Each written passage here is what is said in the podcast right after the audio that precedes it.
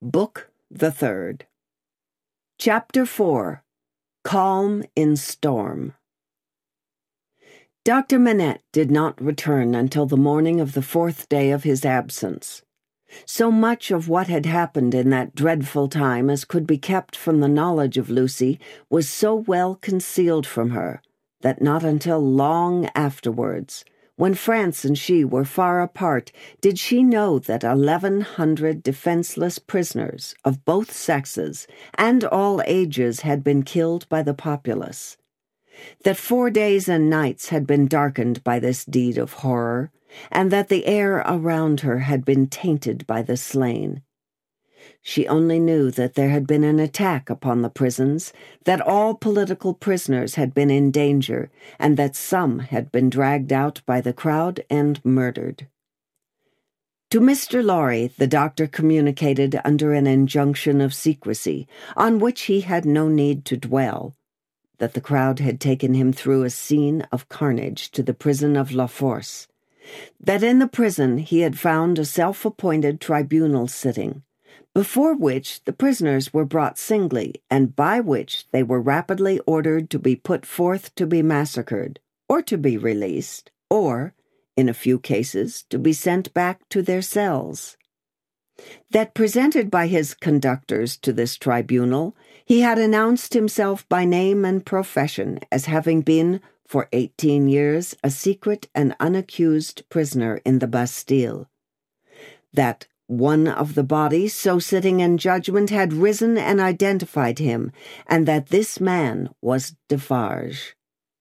That hereupon he had ascertained, through the registers on the table, that his son in law was among the living prisoners, and had pleaded hard to the tribunal, of whom some members were asleep and some awake, some dirty with murder and some clean, some sober and some not, for his life and liberty that in the first frantic greetings lavished on himself as a notable sufferer under the overthrown system, it had been accorded to him to have Charles Darnay brought before the lawless court and examined.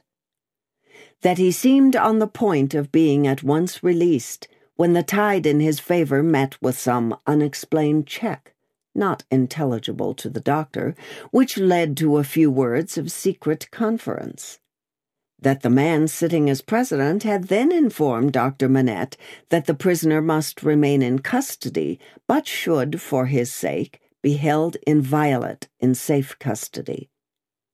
That immediately on a signal, the prisoner was removed to the interior of the prison again, but that he, the doctor, had then so strongly pleaded for permission to remain and assure himself that his son in law was, through no malice or mischance, delivered to the concourse whose murderous yells outside the gate had often drowned the proceedings, that he had obtained the permission and had remained in that hall of blood until the danger was over.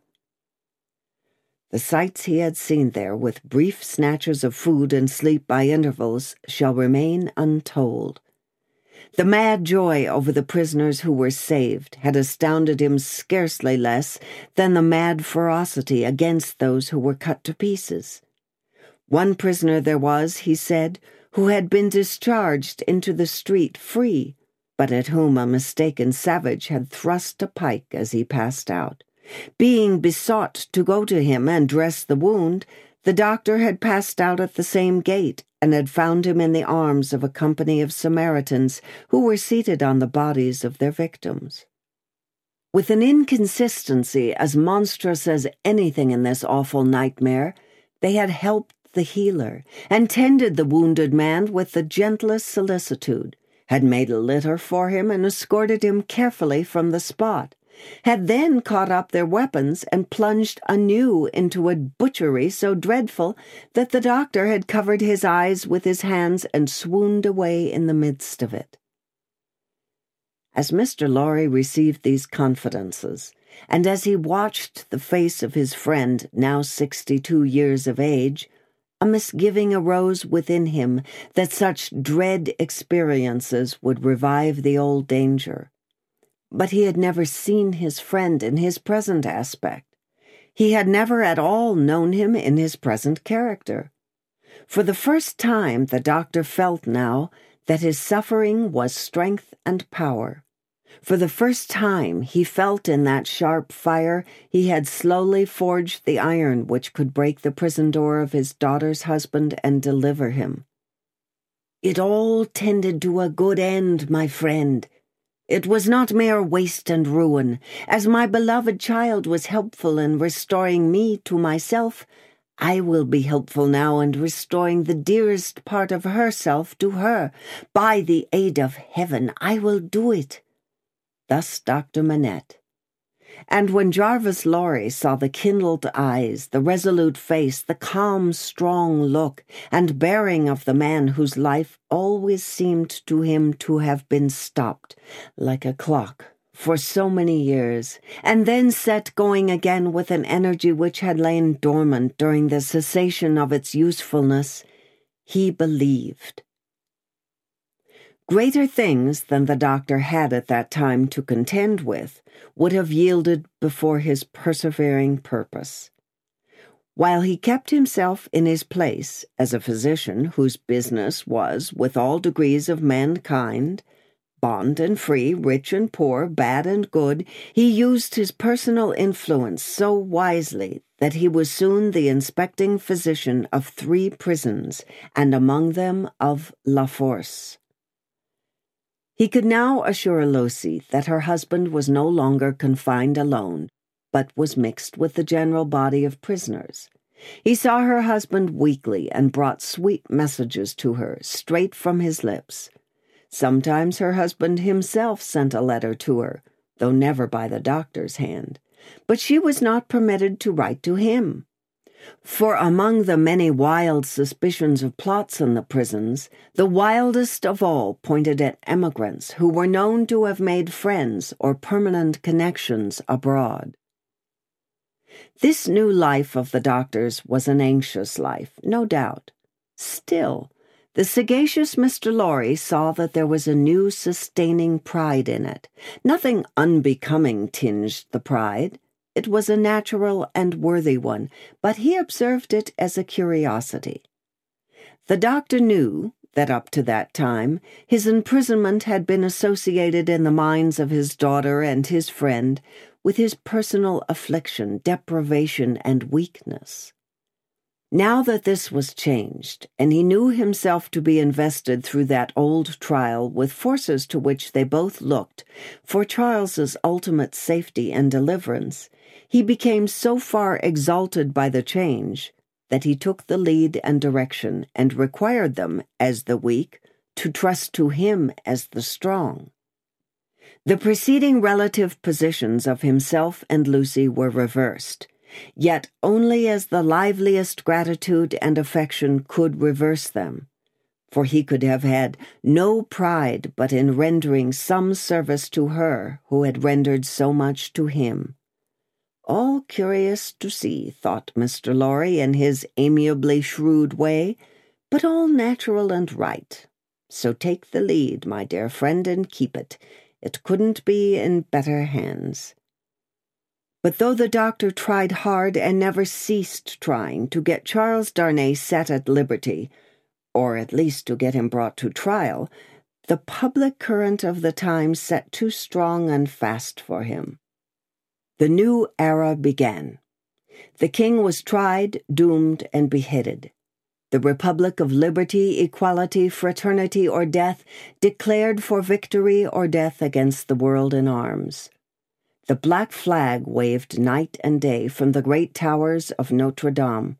Three hundred thousand men, summoned to rise against the tyrants of the earth, rose from all the varying soils of France, as if the dragon's teeth had been sown broadcast and had yielded fruit equally on hill and plain, on rock, in gravel, and alluvial mud, under the bright sky of the south and under the clouds of the north in fell and forest, in the vineyards and the olive grounds, and among the cropped grass and the stubble of the corn, along the fruitful banks of the broad rivers, and in the sand of the seashore. What private solicitude could rear itself against the deluge of the year one of liberty? the deluge rising from below, not falling from above, and with the windows of heaven shut, not opened. There was no pause, no pity, no peace, no interval of relenting rest, no measurement of time. Though days and nights circled as regularly as when time was young and the evening and morning were the first day, other count of time there was none. Hold of it was lost in the raging fever of a nation, as it is in the fever of one patient. Now, breaking the unnatural silence of a whole city, the executioner showed to the people the head of the king. And now, it seemed almost in the same breath, the head of his fair wife, which had had eight weary months of imprisoned widowhood and misery to turn it gray.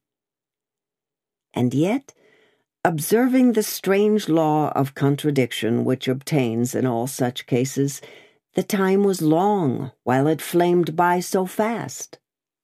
A revolutionary tribunal in the capital and forty or fifty thousand revolutionary committees all over the land. A law of the suspected, which struck away all security for liberty or life, and delivered over any good and innocent person to any bad and guilty one prisons gorged with people who had committed no offense and could obtain no hearing. These things became the established order and nature of appointed things, and seemed to be ancient usage before they were many weeks old. Above all, one hideous figure grew as familiar as if it had been before the general gaze from the foundations of the world the figure of the sharp female called La Guillotine. It was the popular theme for jests. It was the best cure for headache. It infallibly prevented the hair from turning gray. It imparted a peculiar delicacy to the complexion. It was the national razor which shaved close. Who kissed La Guillotine looked through the little window and sneezed into the sack. It was the sign of the regeneration of the human race. It superseded the cross. Models of it were worn on breasts from which the cross was discarded, and it was bowed down to and believed in where the cross was denied. It sheared off heads so many that it and the ground it most polluted were a rotten red. It was taken to pieces like a toy puzzle for a young devil and was put together again when the occasion wanted it. It hushed the eloquent, struck down the powerful, abolished the beautiful and good. Twenty two friends of high public mark, twenty one living and one dead, it had lopped the heads off in one morning in as many minutes. The name of the strong man of old Scripture had descended to the chief functionary who worked it. But so armed, he was stronger than his namesake and blinder and tore away the gates of God's own temple every day. Among these terrors, and the brood belonging to them, the doctor walked with a steady head, confident in his power, cautiously persistent in his end, never doubting that he would save Lucy's husband at last. Yet the current of the time swept by so strong and deep, and carried the time away so fiercely, that Charles had lain in prison one year and three months when the doctor was thus steady and confident. So much more wicked and distracted had the revolution grown in that December month that the rivers of the South were encumbered with the bodies of the violently drowned by night, and prisoners were shot in lines and squares under the southern wintry sun. Still, the doctor walked among the terrors with a steady head. No man better known than he in Paris at that day, no man in a stranger situation. Silent, humane, indispensable in hospital and prison, using his art equally among assassins and victims, he was a man apart. In the exercise of his skill, the appearance and the story of the Bastille captive removed him from all other men. He was not suspected or brought in question any more than if he had indeed been recalled to life some eighteen years before, or were a spirit moving among mortals. Book the Third Chapter 5 The Wood Sawyer One year and three months. During all that time, Lucy was never sure, from hour to hour, but that the guillotine would strike off her husband's head next day. Every day, through the stony streets, the tumbrils now jolted heavily, filled with condemned. Lovely girls, bright women, brown haired, black haired, and gray, youths, stalwart men and old, gentle born and peasant born, all red wine for La Guillotine, all daily brought into light from the dark cellars of the loathsome prisons and carried to her through the streets to slake her devouring thirst. Liberty, equality, fraternity, or death. The last, much the easiest to bestow, O guillotine. If the suddenness of her calamity and the whirling wheels of the time had stunned the doctor's daughter into awaiting the result in idle despair, it would but have been with her as it was with many. But from the hour when she had taken the white head to her fresh young bosom in the garret of Saint Antoine, she had been true to her duties she was truest to them in the season of trial, as all the quietly loyal and good will always be.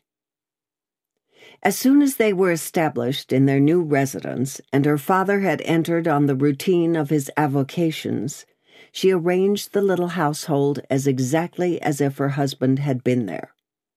Everything had its appointed place and its appointed time. Little Lucy she taught as regularly as if they had all been united in their English home. The slight devices with which she cheated herself into the show of a belief that they would soon be reunited, the little preparations for his speedy return, the setting aside of his chair and his books, these, and the solemn prayer at night for one dear prisoner especially, among the many unhappy souls in prison and the shadow of death, were almost the only outspoken reliefs of her heavy mind. She did not greatly alter in appearance. The plain dark dresses, akin to mourning dresses, which she and her child wore, were as neat and well attended to as the brighter clothes of happy days. She lost her color, and the old and intent expression was a constant, not an occasional thing. Otherwise, she remained very pretty and comely. Sometimes, at night, on kissing her father, she would burst into the grief she had repressed all day, and would say that her sole reliance under heaven was on him. He always resolutely answered, Nothing can happen to him without my knowledge and I know that I can save him, Lucy. They had not made the round of their changed life many weeks when her father said to her, on coming home one evening, My dear, there is an upper window in the prison to which Charles can sometimes gain access at three in the afternoon. When he can get to it, which depends on many uncertainties and incidents, he might see you in the street, he thinks, if you stood in a certain place that I can show you. But you will not be able to see him, my poor child, and even if you could, it would be unsafe for you to make a sign of recognition. Oh, show me the place, my father, and I will go there every day. From that time, in all weathers, she waited there two hours. As the clock struck two, she was there, and at four she turned resignedly away. When it was not too wet or inclement for her child to be with her, they went together. At other times she was alone, but she never missed a single day. It was the dark and dirty corner of a small winding street. The hovel of a cutter of wood into lengths for burning was the only house at that end. All else was wall. On the third day of her being there, he noticed her. Good day, citizeness. Good day, citizen. This mode of address was now prescribed by decree. It had been established voluntarily some time ago among the more thorough patriots, but was now law for everybody. Walking here again, citizeness? You see me, citizen. The wood sawyer, who was a little man with a redundancy of gesture, he had once been a mender of roads, cast a glance at the prison, pointed at the prison, and putting his ten fingers before his face to represent bars, peeped through them jocosely. But it is not my business, said he, and went on sawing his wood. Next day he was looking out for her, and accosted her the moment she appeared. What? Walking here again, citizeness? Yes, citizen. Ah, a child, too. Your mother, is it not, my little citizeness? Do I say yes, mamma? whispered little Lucy, drawing close to her. Yes, dearest. Yes, citizen. Ah, but it's not my business. My work is my business. See my saw. I call it my little guillotine. La la la la la. And off his head comes. The billet fell as he spoke, and he threw it into a basket. I call myself the Samson of the firewood guillotine. See here again. Lo lo lo lo lo and off her head comes. Now a child. Tickle, tickle, pickle, pickle. And off its head comes all the family. Lucy shuddered as he threw two more billets into his basket, but it was impossible to be there while the wood sawyer was at work and not be in his sight. Thenceforth, to secure his good will, she always spoke to him first and often gave him drink money, which he readily received. He was an inquisitive fellow, and sometimes when she had quite forgotten him in gazing at the prison roof and grates, and in lifting her heart up to her husband, she would come to herself to find him looking at her, with his knee on his bench and his saw stopped in its work. But it's not my business, he would generally say at those times, and would briskly fall to his sawing again. In all weathers, in the snow and frost of winter, in the bitter winds of spring, in the hot sunshine of summer, in the rains of autumn, and again, in the snow and frost of winter, Lucy passed two hours of every day at this place, and every day, on leaving it, she kissed the prison wall. Her husband saw her so she learned from her father. It might be once in five or six times. It might be twice or thrice running. It might be not for a week or a fortnight together. It was enough that he could and did see her when the chances served, and on that possibility she would have waited out the day seven days a week. These occupations brought her round to the December month, wherein her father walked among the terrors with a steady head.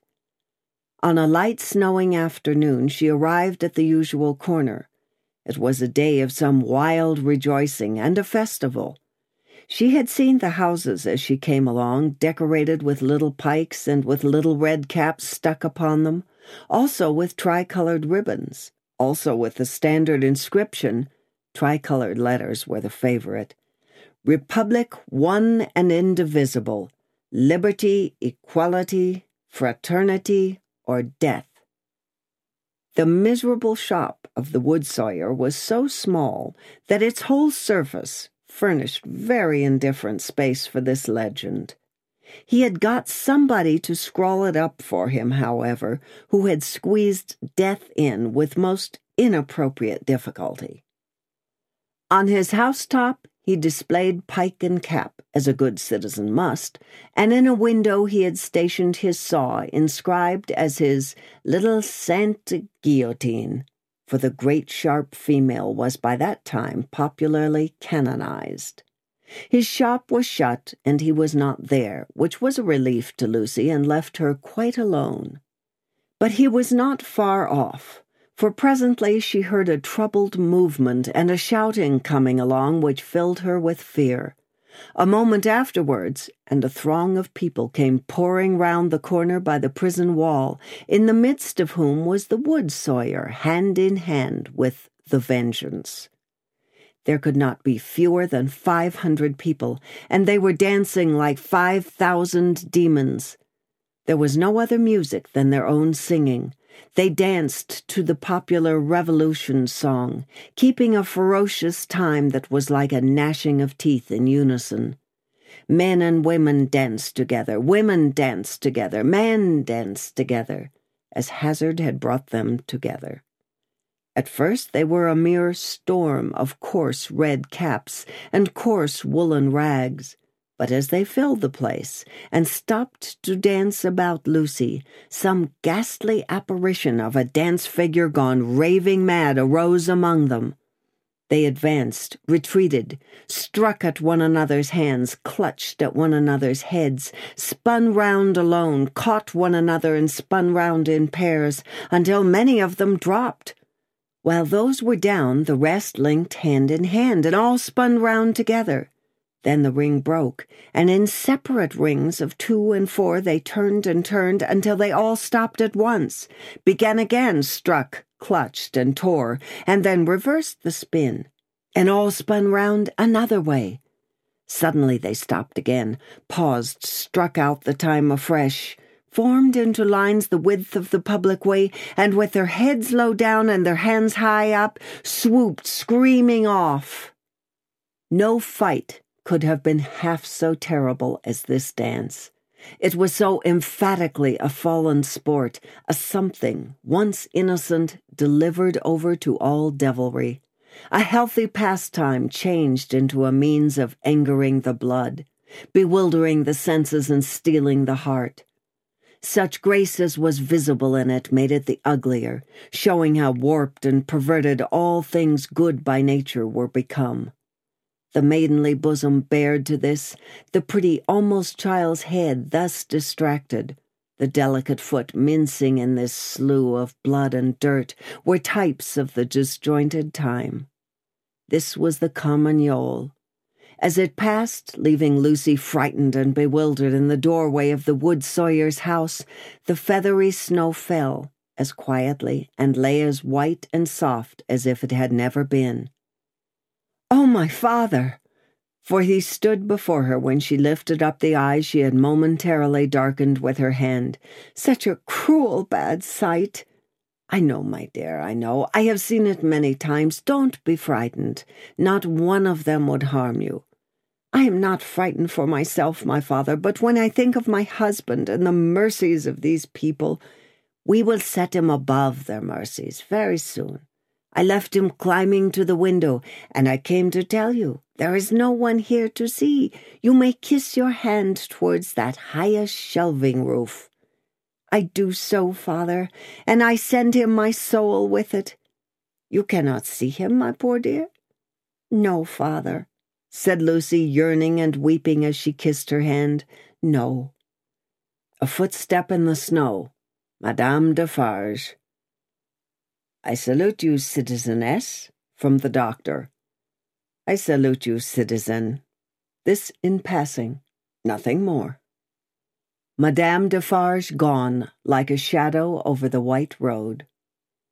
Give me your arm, my love. Pass from here with an air of cheerfulness and courage for his sake. That was well done. They had left the spot. It shall not be in vain. Charles is summoned for tomorrow. For tomorrow? There is no time to lose. I am well prepared, but there are precautions to be taken that could not be taken until he was actually summoned before the tribunal. He has not received the notice yet, but I know that he will presently be summoned for tomorrow and removed to the conciergerie. I have timely information. You are not afraid? She could scarcely answer. I trust in you. Do so implicitly. Your suspense is nearly ended, my darling. He shall be restored to you within a few hours. I have encompassed him with every protection. I must see Lorry. He stopped. There was a heavy lumbering of wheels within hearing. They both knew too well what it meant. One, two, three, three tumbrils faring away with their dread loads over the hushing snow. I must see Lorry, the doctor repeated, turning her another way. The staunch old gentleman was still in his trust, had never left it. He and his books were in frequent requisition as to property confiscated and made national. What he could save for the owners, he saved. No better man living to hold fast by what Tellson's had in keeping and to hold his peace. A murky red and yellow sky and a rising mist from the Seine denoted the approach of darkness. It was almost dark when they arrived at the bank. The stately residence of Monseigneur was altogether blighted and deserted. Above a heap of dust and ashes in the court ran the letters National Property, Republic one and indivisible, Liberty, Equality, Fraternity, or Death. Who could that be with Mr. Lorry, the owner of the riding coat upon the chair, who must not be seen? From whom newly arrived did he come out, agitated and surprised, to take his favorite in his arms? To whom did he appear to repeat her faltering words when, raising his voice and turning his head towards the door of the room from which he had issued, he said, Removed to the conciergerie and summoned for tomorrow.